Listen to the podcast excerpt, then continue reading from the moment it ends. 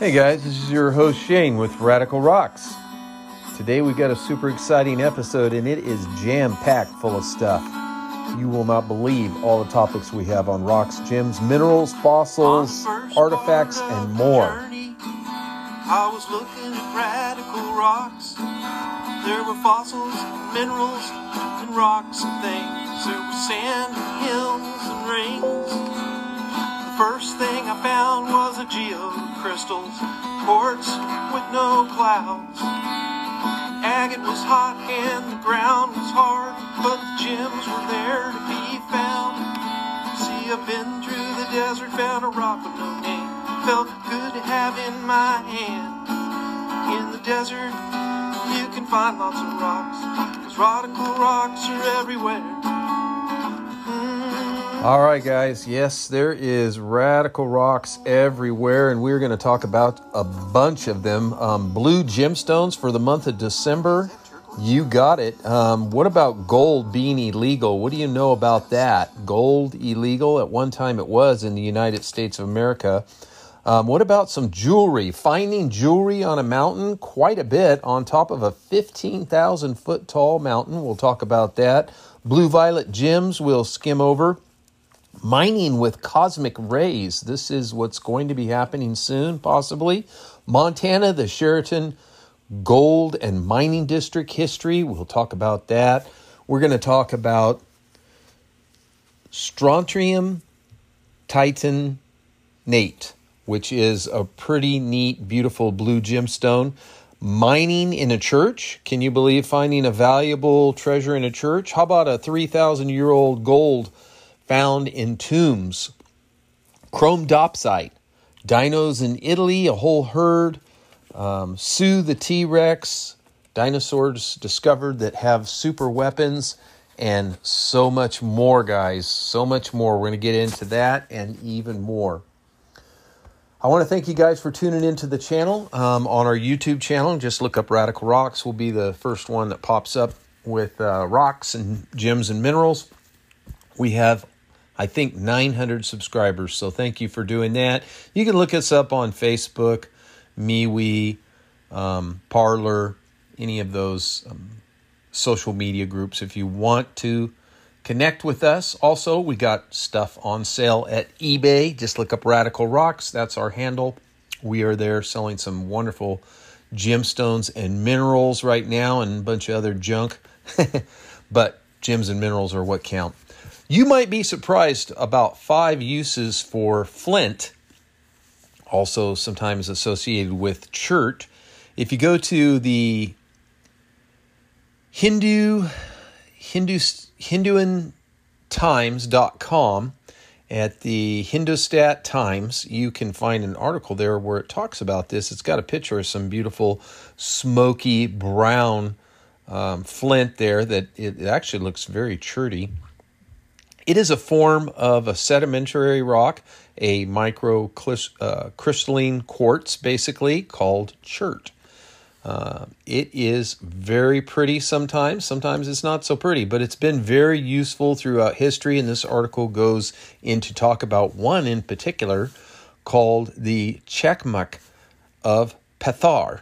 And it says if you use a matchbox or a lighter, um, you may uh, have used some of this chert because it could be used to start a fire. It ignites when it is rubbed against a similar stone, and in the ancient times, that's how they would try to start fires. Ancient people used to break it apart, make sharp edges, weapons, arrows, knives, swords. It can even be used for um, drilling. Flint also has been used as a gem. Uh, it was said to cause uh, the wearer to have self confidence and courage, all kinds of other good things. According to the old scriptures, a stone is included among 84 gems. I imagine they're talking about the Bible there. For home decorations, a stone can be used uh, white in color, pink, green, blue, gray, black, other colors too. Can be used in constructions of walls and houses and used for making ornaments and jewelry um, grading, cutting, polishing, and embellishing gemstones. All these things can be done with this uh, chert or flint, even. Okay? So says our friends in India. Now, how would you find meteorites? I told you there's a lot more articles than the ones we told you about. You want to go find some meteorites? Well, you might want to look for remnant magnetism. Well, what does that mean? Well, what it means is you can actually go to the um, geological organization where you live if they have these magnetism maps maps that actually show the gravitational force the stronger the magnetism is or the the the um, gravity force that is there that can be an area where there might have been meteorites according to adam hunt here at tweaktown.com under remnant magnetism may be the key to finding hidden meteorite sites so he's had some success here. Uh, he comes from the uh, University of Alaska, the Geophysical Institute. They have found that these magnetism of rocks is a key to finding these impact sites. Naturally, they have about 2 to 3% remnant magnetization and that is the number of magnetic mineral grains that they contain, such as magnetite, hematite, or both. So when you see these um, in different areas, this could be a hotspot. He goes into the meteor impact and how things change and what happens and in some detail. He says when you have an impact at a tremendous velocity, as soon as there's contact with that velocity, there's a change in the kinetic energy into heat and vapor and plasma. A lot of people understand there's heat, maybe some melting and evaporation, but people don't think about plasma. We were able to detect in the rocks that plasma was created through the impact, he says. So it goes into other interesting things about these meteorites, and um, you can see what Adam has to say there. Again, if you go to tweaktown.com and look up that article, you can find out more. He has a Facebook page, all kinds of stuff. You can connect with him. Now, hard rock lithium is um, a big deal, right? Everybody needs it. If we're going to make all these electric cars and all this, we do not have enough. China also controls the majority of lithium. They're also taking over the lithium that is in Afghanistan at, as we speak. This is something that's just transpired um, in the last few weeks or months. Maybe they've been working on it longer, but this is something that we've been aware of now.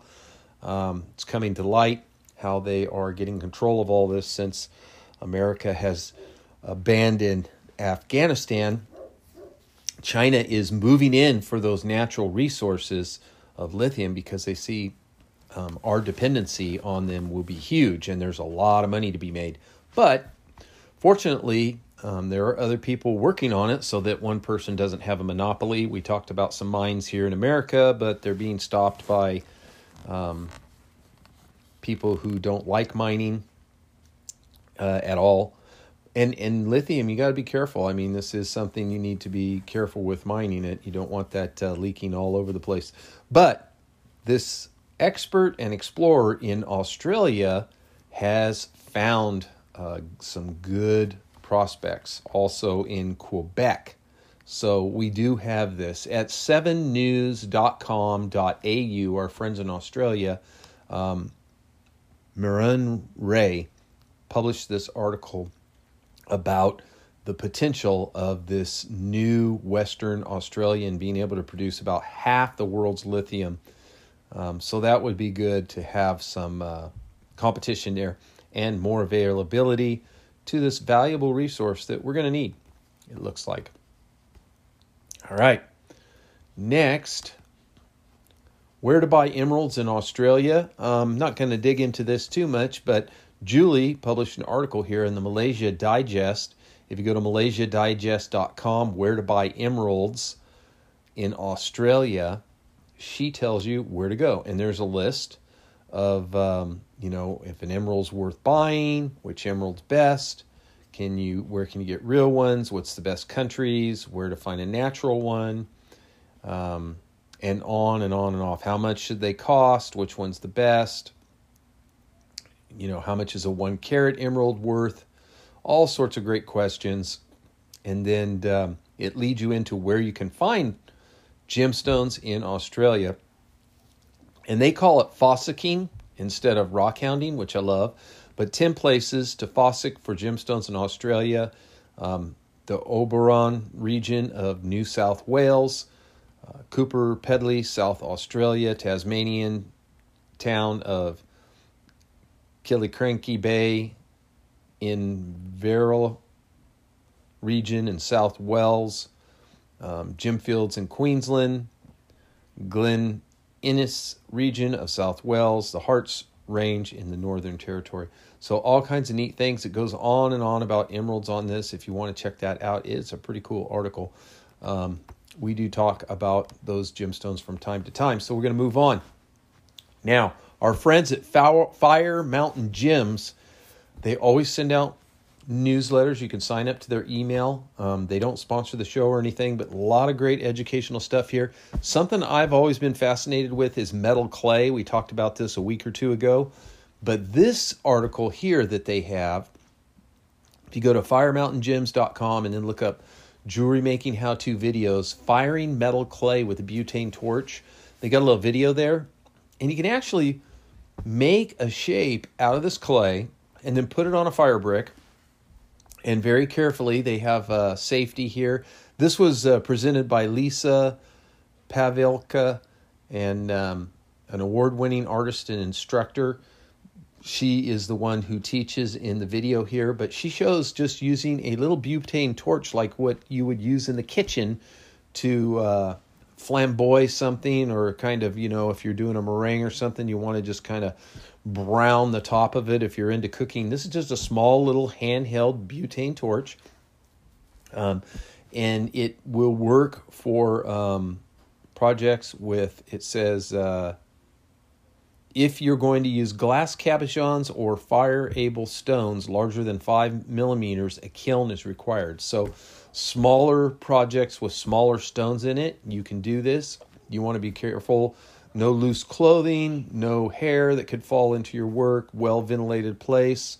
Put the piece on a firing block, ignite the torch at least, uh, you know, several, a foot or two away from anything flammable, you know, like paper or anything like that. Certainly wouldn't want any flammables in the area that were not um, put in a safe storage, flammable storage. Um, it says if you're able, dim the lights a little bit because having the lights on bright, you may not be able to see the color change. When you ignite the butane torch, um, usually they just have a snap start. You you unlock you can lock it where the flame stays on and then snap it and it will torch on. You hold the torch about three to four inches away from the piece that you formed, and you pass the flame over evenly over all areas. So can't be a huge piece, but she did a heart that I would say is about an inch and a quarter um, in length and looked like it was, uh, you know, fairly thin, um, like a dime, a U.S. dime. And she was moving the flame around until it turned to a light salmon glow. So kind of a, a rosy glow. Now, if if you see small flames, it says don't be um, alarmed. This is sometimes the binder that's in the clay. I, you know, don't like power hit the smoke. It won't kill you, but it's certainly not healthy to, you know, inhale that stuff. If it curls a little bit, that's not a super big deal. You can hammer it between a rubber mallet um, and a leather mallet and flatten it back out again. Um, also, um, you will see if it starts to get shiny, then you need to pull back. You're getting too hot. You're going to blow a hole through it. So you need to gauge how far away to put the flame, and you want to move that flame back and forth across the um, the whole surface evenly. And um, they said that this little piece that she did, you hold it and keep it hot for about three minutes.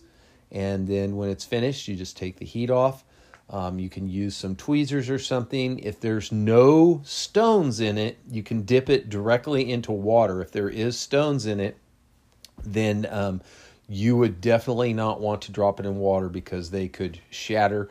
And then you can polish your metal clay piece by hand, um, or they say in a tumbler. I think I would just do it by hand. So they have a copyright on this, but it's right there if you want to use it and look at it.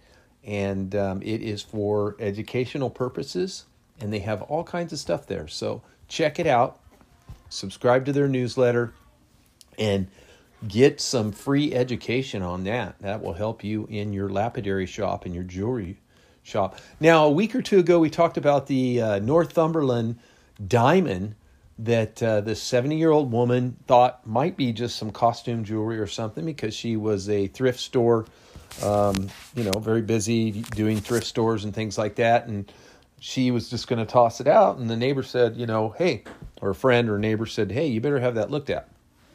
Well, she did, and it sold for um, it says L2M. So I don't know. This is England.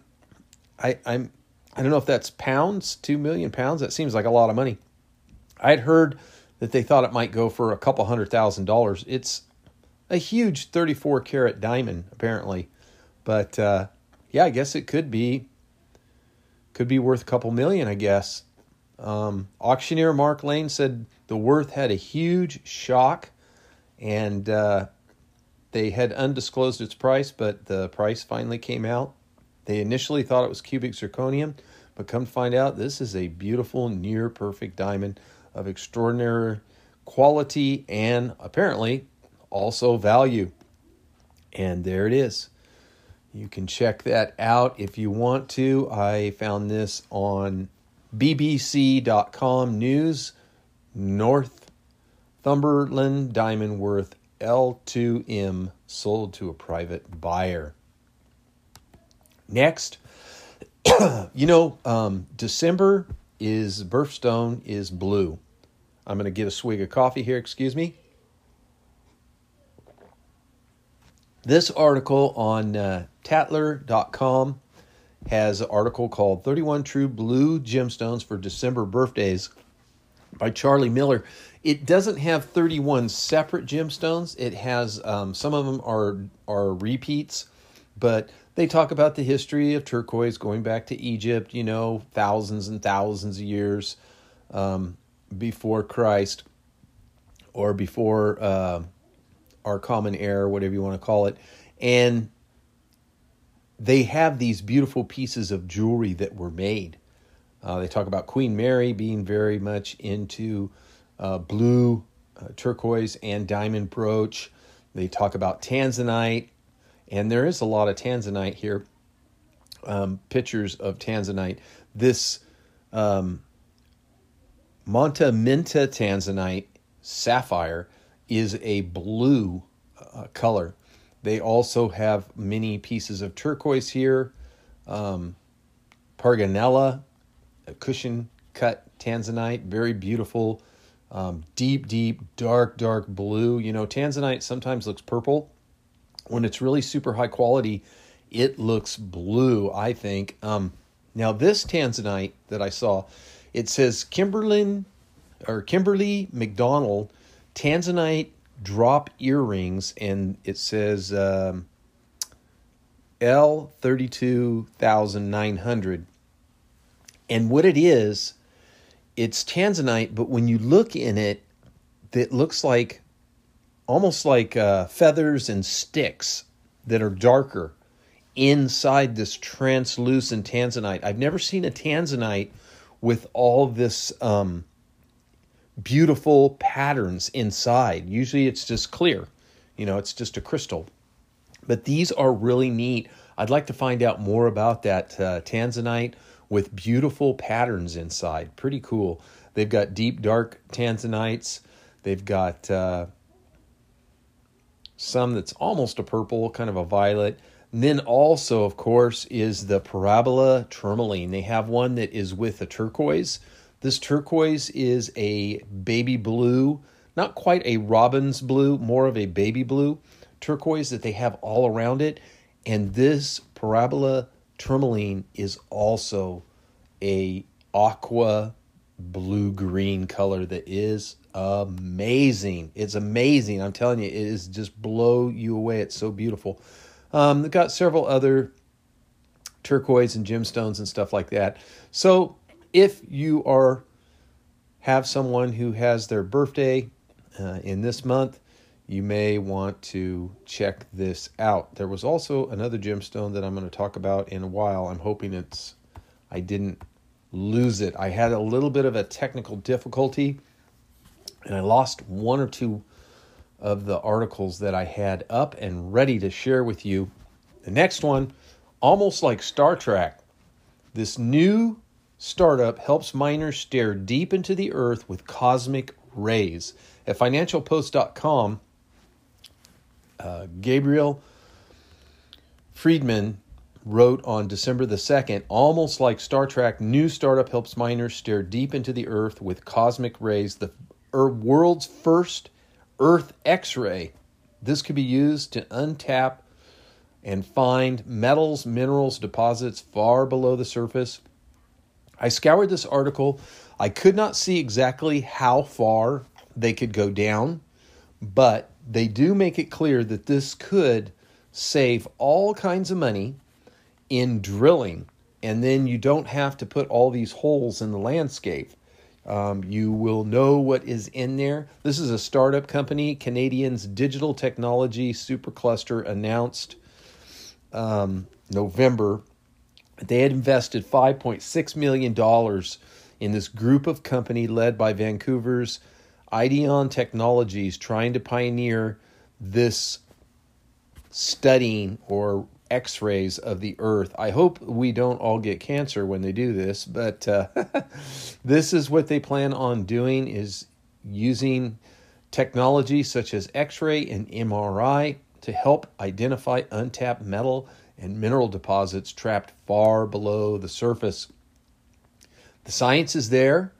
Um, the um, fine tuning of it is yet to be proved, but they feel that uh, they've got a lot of support. They said 55% of a company's exploration in a budget is allocated for drilling. He estimates, the uh, innovator of this company, the Ideon chief executive, Gary Agnew, he estimates 6 billion to 40 million um, metric meters per year are being um, drilled, I guess. So whatever that amounts to in money, I'm sure here it is. Um, so they've got 3.7 million dollars under the supercluster investment.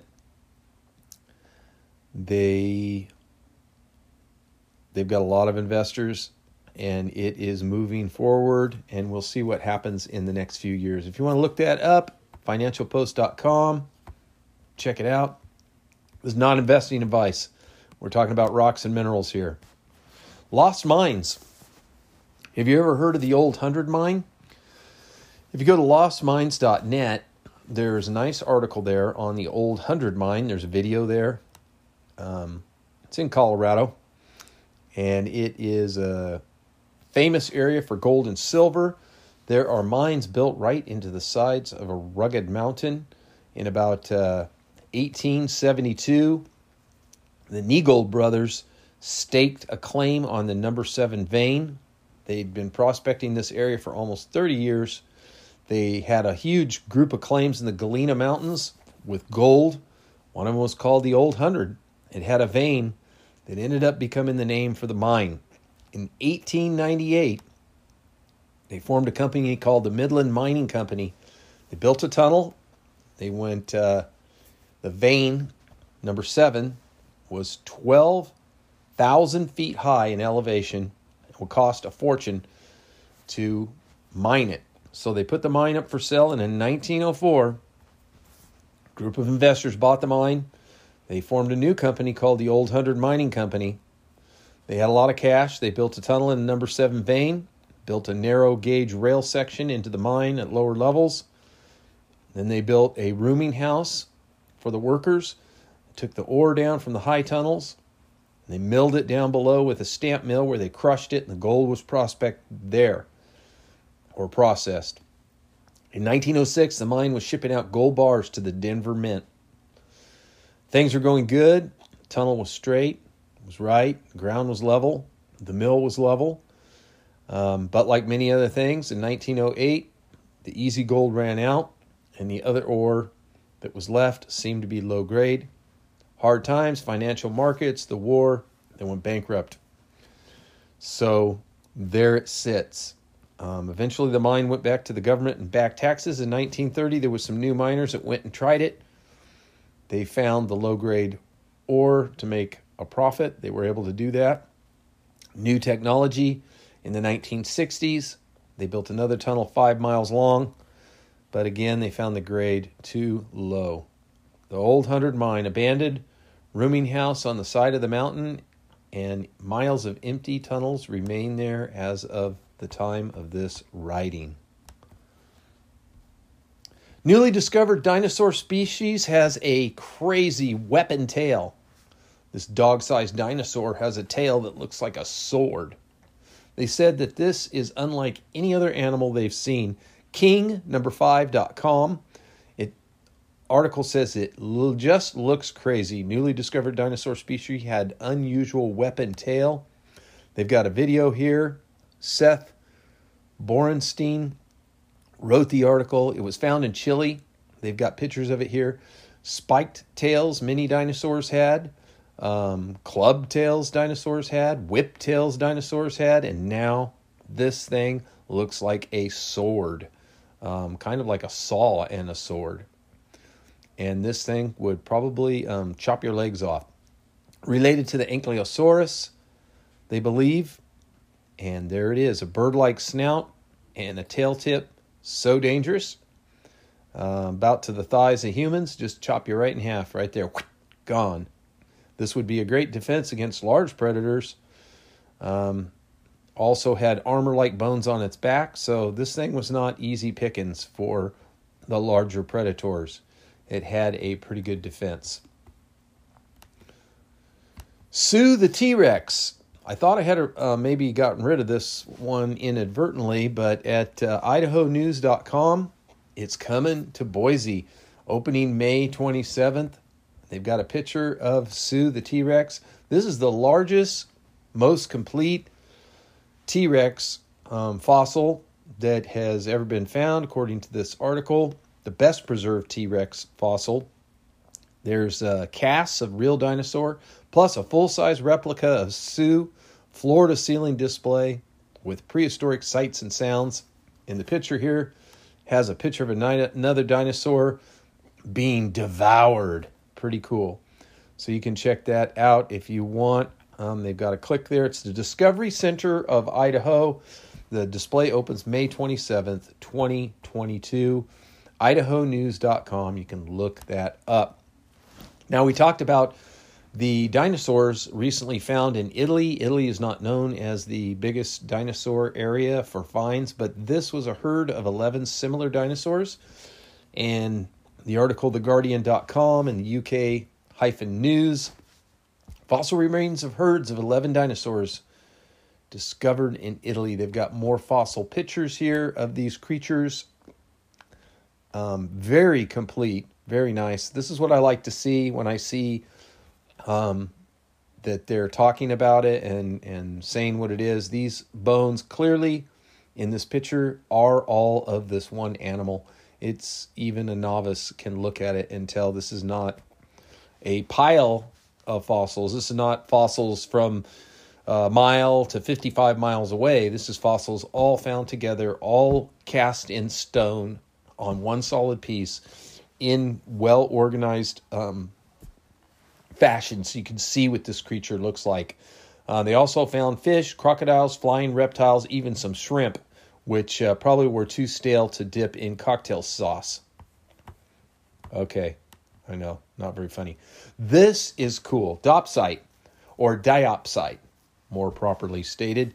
In the American Reporter, you can find out about this, AmericanReporter.com. Everything you need to know about chrome diopsite jewelry. Now, this green stone, what makes it so special? What makes it so beautiful? Well, it's a family of gemstones that is uh, a group of chemical compounds that consist of calcium, magnesium, iron, chromium, and aluminum. Quite unusual. These minerals sometimes found in meteorites and meteorite fragments.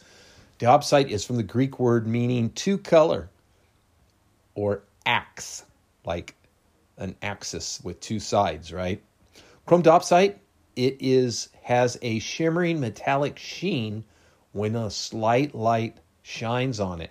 So it really has a neat play of color because of that. It is different than all the other green gemstones. Very rare when you find it in good quality, deep, rich, velvety forest green color. I have a small one somewhere that um, a wonderful friend gave me uh, when we were um, in uh, near Alpine, California. This one is one that you would want to probably collect and uh, hold on to. It's a great gemstone, whether you are uh, investing or you just want something that's different. You know, it has some different quality to it that makes it special. I've told you many times I like um, alexandrite because of the color changes. So this one too has a slight color change. The green gemstone provides uh, uh, beautiful green colors and this slight sheen when light goes from one area to the other due to the chromium and minerals that are in it. That's what gives it that wonderful property. Um, you want to get the highest quality you can. You want to look for imperfections. You want transparency. All of these things are very sought after. Um, round, oval, marquise, and emerald are the most common cuts for this gemstone. I would probably suggest getting one that's cut unless you are able to facet yourself. It's about 5.5 to 6 on the hardness, little bit brittle. Um, emeralds also are that way. You can chip an emerald pretty easy, like opal. Um, not quite as bad as opal, but yeah, that's why they like to use. Um, they don't really do well as teardrops or um, sharp pointed um, shapes of gemstones. The people usually shy away from those because they, they do break and chip. If you clean it, you just want to clean it in dish soap and lukewarm water with a soft brush or cloth. Make sure it doesn't get snagged into the prongs if it's set. Um, you should not use an ultrasonic or a steam cleaner with this gemstone. So it could have water or something in it that would make it crack. So you don't want to do that. You have to be very careful using steam and such. So if you're into chrome diopside, you might want to check this article out. TheAmericanReporter.com. Light plasticity is a new phenomenon in the art of hard stone carving. What does that mean? Well, we're going to get into that in the digital journal at digitaljournal.com. Um, this was published on the 3rd. Light plasticity is a new phenomenon in the art of hard stone carving, is the article. And they have a beautiful golden quartz. Um, it says it is titled, this carving, the Spaniard sculpture by uh, Alex Alexandra Leventia. Levent, Leventil. So this is a woman that's been carved out of the stone here, quite beautiful. Um, and what they are doing is carving out of interesting minerals. This is actually a smoky quartz where it has been carved in the animated light plasticity, is what they state here. And then at the bottom, it says, what's it say? Didn't say nothing. Darn it. There was a note here. I was going to share it with you, but I don't see it now. We'll go into it a little bit more. Okay. The sculpture, um, again, was created with this smoky quartz in the style of animated plasticity. Kind of looks like it's flowing, it's carved in detail, very mysterious, polished edges some are like windows, changing the inner soul of the woman, bringing out the crystal's visual characteristics, rotating the windows of the sculpture is like viewing the changing life of the female. So, this plasticity has to do with how the image changes as it is turned from one degree to another. Like the flame of a candle, the image inside the grotto turns into smoothly flowing molten bronze, bronze with a slight tint of gold, old gold. Different images are similar to the feminine statues of ancient myths and legends. Some are symbolic of the eternal movement of light and shadows of life and death. The metaphor of the image of magic crystal is somehow embodied in real tangible object, but your view and imagination are free to taste and experience what you will. So you can see a little um, hint of how parts of it are glowing, parts of it are very dark, and apparently as you turn this, it changes. If you've ever seen glass where it's etched and some of it's polished, some of it's kind of frosted. Um, I think this is the same type of thing that gives it the unique properties of this uh, term of uh, plasticity. It says um, that this artist here, Solaris, is made in quartz, carving based of the novel by Stanislav Lem. And it says a quartz has unique optical properties that neither glass nor plastic have. In this work, the effect is of stars. Crystal is a living organism, has a soul. The word is uh, a biological word. Anyway, it goes on and on about this other um, image that they have here, which it looks like a person um, holding a crystal ball. And uh, it has a lot of texture and depth. And as you turn it, it changes the visual um, look of this and gives it quite amount of depth and a luminous flux that creates many other nuances and manifestations of light. That's how they they uh, describe it here. They use such words as animation, silhouette, lights and shadows combined, lights and colors, um, and such to describe these. They do have a video at the bottom. You can watch it and see. Um, the company that's making these and selling these is Gems and Carvings and uh, they have a website, gemsandcarvings.com, if you want to check this out. 3,000 year old gold jewelry found inside a Bronze Age tomb in Cyprus. Apparently, this has to do with the Egyptians. I thought this was a pretty cool article. If you go to news, the number 18.com, and look up that article, you will see it some uh, archaeologic, archaeologists from the new Swedish Cyprus expedition have unearthed Bronze Age tombs that have been hidden for over 3,000 years. In this Bronze Age city, the Hala Sultan Tekke of Cyprus unearthed 150 human skeletons and up to 500 objects, including gold jewelry, gemstones, and um, Cremix from about 1350 BCE. They first found them in 2018, but they were going through them very slowly. University of Gothenburg, in a statement, said this is very delicate work. Um, everything things were piled on top of each other, so they had to be very careful. They found a five-year-old girl with a gold necklace, gold earrings, gold tiara, and they feel she was very rich and famous. Um, they feel this was a late um, uh, period. Um, what else? What else? What else? Oh, Nefertiti um, is during this time, and also other tombs. They felt that this tomb was used over a period of time um, through through many many years.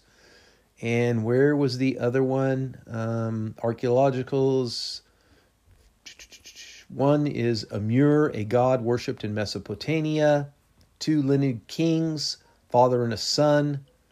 Clay tablets. Um, where else? They said one more name Nefertiti. And there was another one that was a famous name that was in here as well. But anyway, I can't tell you the whole article, just highlight it. But if you want to see the article again, it's news, the number 18.com. The article is 3,000 year old gold jewelry found inside Bronze Age tombs in Cyprus.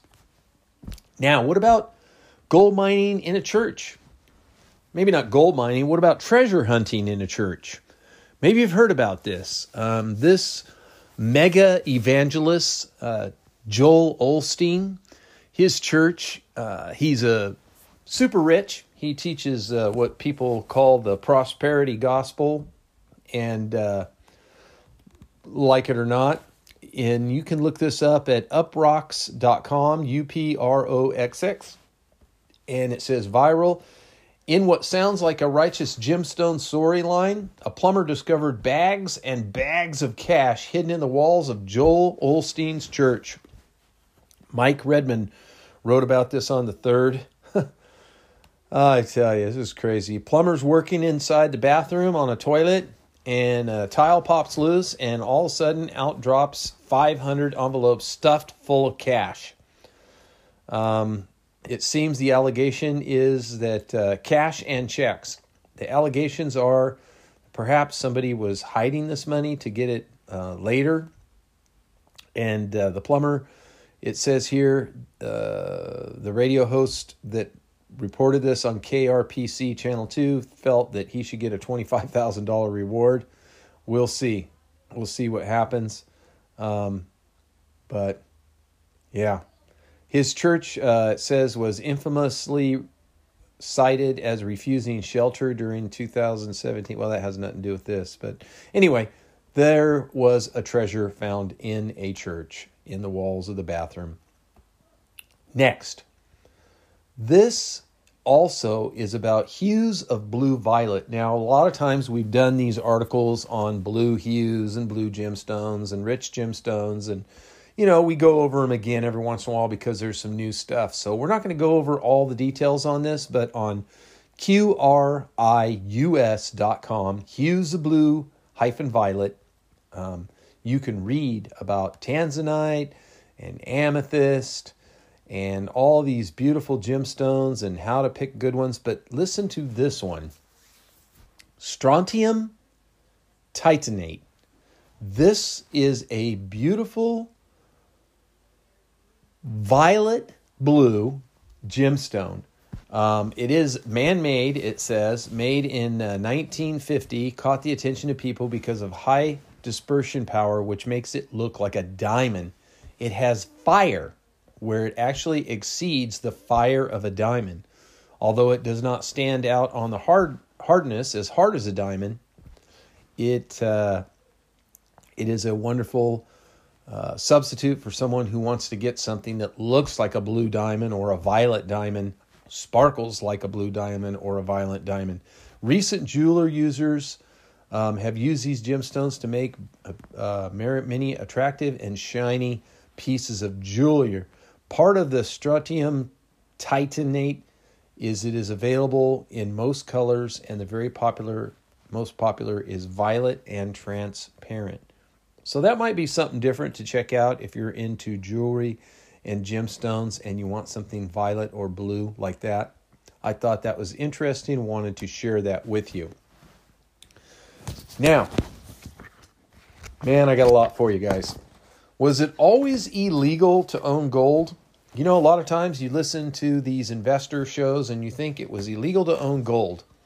And if you're around about 1970, 71, something like that, when gold became okay for you to have it as a individual, you might, like me, think that gold was once illegal to own. Now, our friends over at Gold Rush Expedition Inc. will send you out a free um, magazine their Gold Rush Expedition Inc. Miners Review, and they sent me one out, the Fall 2021 Volume uh, Issue 2, Volume 1. All you do is go to their website, um, Gold Rush Expeditions, probably .com. I'll, if I see it, I'll let you know what it is. But Gold Rush Expeditions, and they will give it to you. They got some great articles in here. Um, and one of them was about is it illegal or was it illegal to own gold in the United States? Now, um, of course, we can't just you know, go over every detail in this article, but we can talk about history. And it was kind of illegal to have gold, at least a specified amount. Uh, coins, bullion, and certificates were what was talked about. Um, it says in this article that in the 1800s, following the Civil War, they wanted to reestablish the metallic standard of the U.S. currency backed by gold and silver. So, silver was removed about 1870, so gold was basically the American standard, more or less, technically speaking. The government had an exchange rate, I think it was like about $20 per ounce, um, and the government had to maintain a large stockpile of gold in order to back their currency. Then in 1913, things uh, got kind of bad. Um, the Federal Reserve Act was passed because they said there was a panic in 1907 where the stock exchange started to kind of uh, go broke. People tried to do a run on the bank. And the article brings out that a lot of large investors who probably had a lot to gain by getting involved in the monetary system, um, as proven if you've done any research on banks and lending and fiat money, then you will know that uh, it's quite a racket. But the Federal Reserve Bank has had to, at that time, have gold in equal to at least 40% of the paper in circulation. So, because of the Great Depression um, and the collapse of the banking system, there was unemployment, all these things happened. Um, President Franklin Roosevelt declared a nat- uh, national emergency and forbid the holding of gold coins, bullion, and such. And again, the gold rate was about $20, a little over $20. And the only exception to um, having the gold was rare collectible coins, and certain businesses um, could be licensed to buy and sell gold. But one interesting thing you will see is a lot of mines um, to stay in business, they would put their claims as other things besides gold, even though they were looking for gold. And that was because of the war and the, the restrictions on gold. So that's kind of an interesting thing. Um, the main effect of this executive order was the Gold Reserve Act of 1934, just after the Great Depression. It raised the fixed rate of gold to $35 an ounce, and this made where people around the world and in the country um, were bringing gold to America and helped build up the uh, amount of cash that America could put out. It paved the way for new government, including the New Deal. That was President Franklin Roosevelt. Um, this brought on a huge plethora of social programs and government tentacle organizations, control, and social uh, outreach and agenda. So, ever since then, once the government starts something, um, a new arm or organization, they almost never get rid of it. Once they start a new tax, or new program, which is just another kind of tax, in my opinion, it almost never goes away. It just just increases their scope. So all these programs are still here. They've all been expanded on beyond ludicrousy, in my opinion. Then World War II came, so people were kind of upset about this, but with the war and everything in 1934, shortly thereafter, um, World War II was starting to build up. We didn't get involved until toward uh, 1940s, uh, the mid 40s, I believe it was, or early 40s. So, yeah, all those things were happening. And then after World War II, we had the Cold War and Vietnam. So there was federal deficits. Interest rates were going up. Um, they continue to go up after this point. So Nixon decided to take us off the gold standard that's when we became 100% fiat. And then um, by 1974, President Gerald Ford legalized private ownership of gold, and gold has been more or less following the market. I kind of believe it's manipulated, but so that's the story. You could own gold back then, but you couldn't use it to buy and sell with so much. Um, jewelry, yeah, you could have gold jewelry. Um, manufacturing used it. Um, other things like that were all still being done. Rare, super rare collectible coins. Probably the rich people were able to get exemptions. Probably nobody else. So that was about it. Um, jewelry that may have come from a plane that crashed was found. And these mountaineers are allowed to keep half of the gems that they found on Mount Blank community. This article is on the raventribune.com. You can look that up. It's by Kevin Wise. Now, Mount Blank, what is that? I had to do a little research. Um, this is uh, in French. This is part of the Alps in Europe, and it is super, super tall. Um, it is the highest mountain in uh, West Europe, 15,774 feet tall.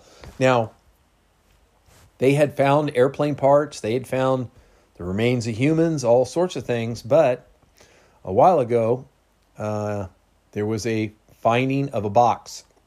And this box um, was worth some 300,000 euros, two boxes separately, 150 euros each. And they were able to get half of them.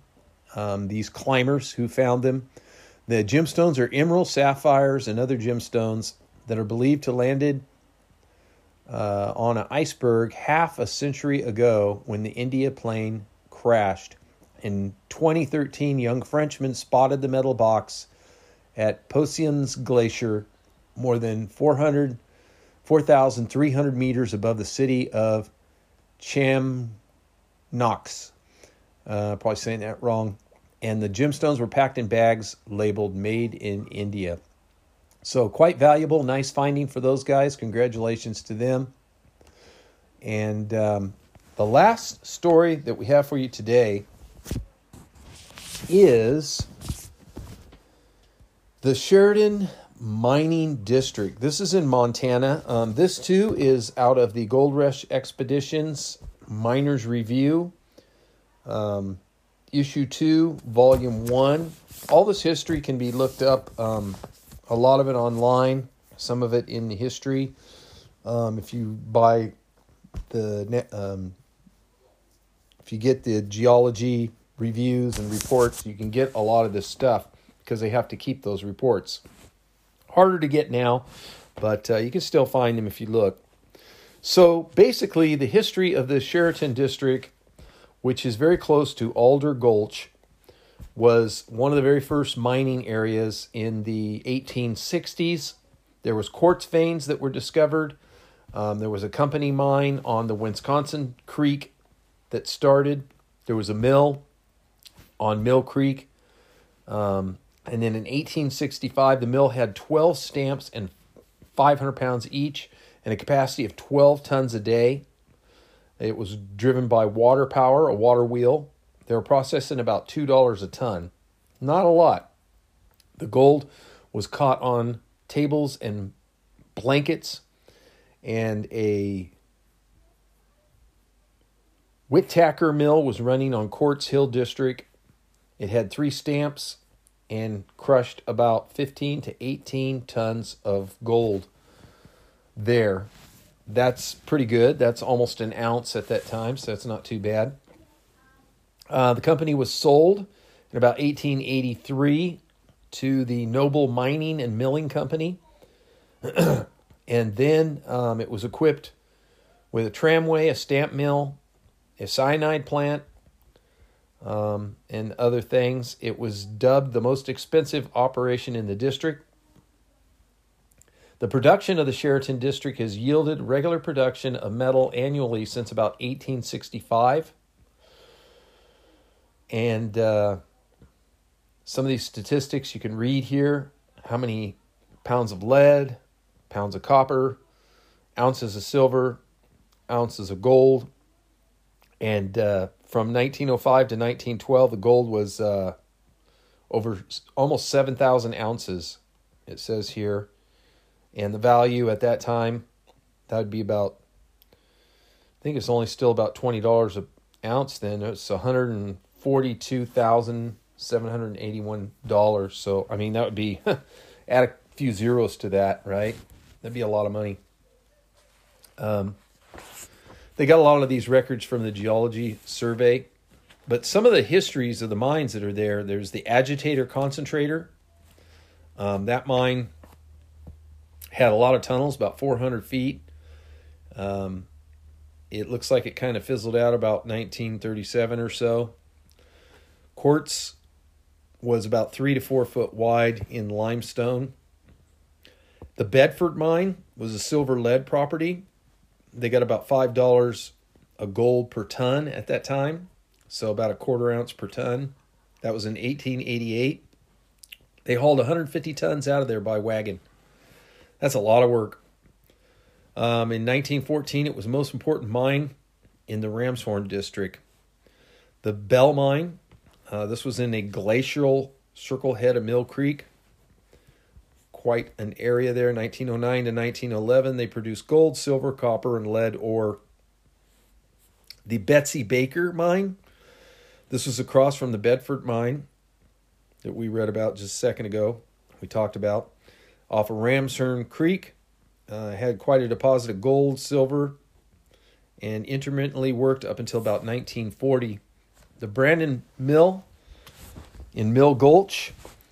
Um, this was erected in about 1865. Had, this is the one that had the 12 stamp, 500 pound each, that could work about 12 tons a day. They worked about $2 per ton. So that'd be like a tenth of an ounce, approximately, right? Something like that. At $20, yeah, about a tenth of an ounce of gold a day. That's a lot of work. They process that on gold and blankets. The Buckeye, that was located uh, at Brandon near Mill Creek. This was discovered about 1860. They had five different locations, and uh, it did not have a lot of history on it till about 1896. That was about it. So 1860 to 1896 had different claims and things like that going on. Company mine started about 1864, developed by D.B. Noble. Um, it housed miners and family men. I think the building's still there. Operated the mine on a large scale for 10 years, up until about 1914. Cousin Gene and Cousin Jack, these are other mines up in Mill Creek. They went on till about 1937. The L and J, gold and silver production, up until 1940 it had claims on and off again from 1910 to about 1940. The Emma B also looks like it might have uh, continued through about 1934. Fairview, this one uh, looks like it worked up until about 1914, but there was some records also in 1923, and something popped up in 1963 as well. Either that or just a reference to the records. Gladstone. Um, this Gladstone mine it had a five man crew, according to some of the data that they have here. Looks like it fizzled out about 1937.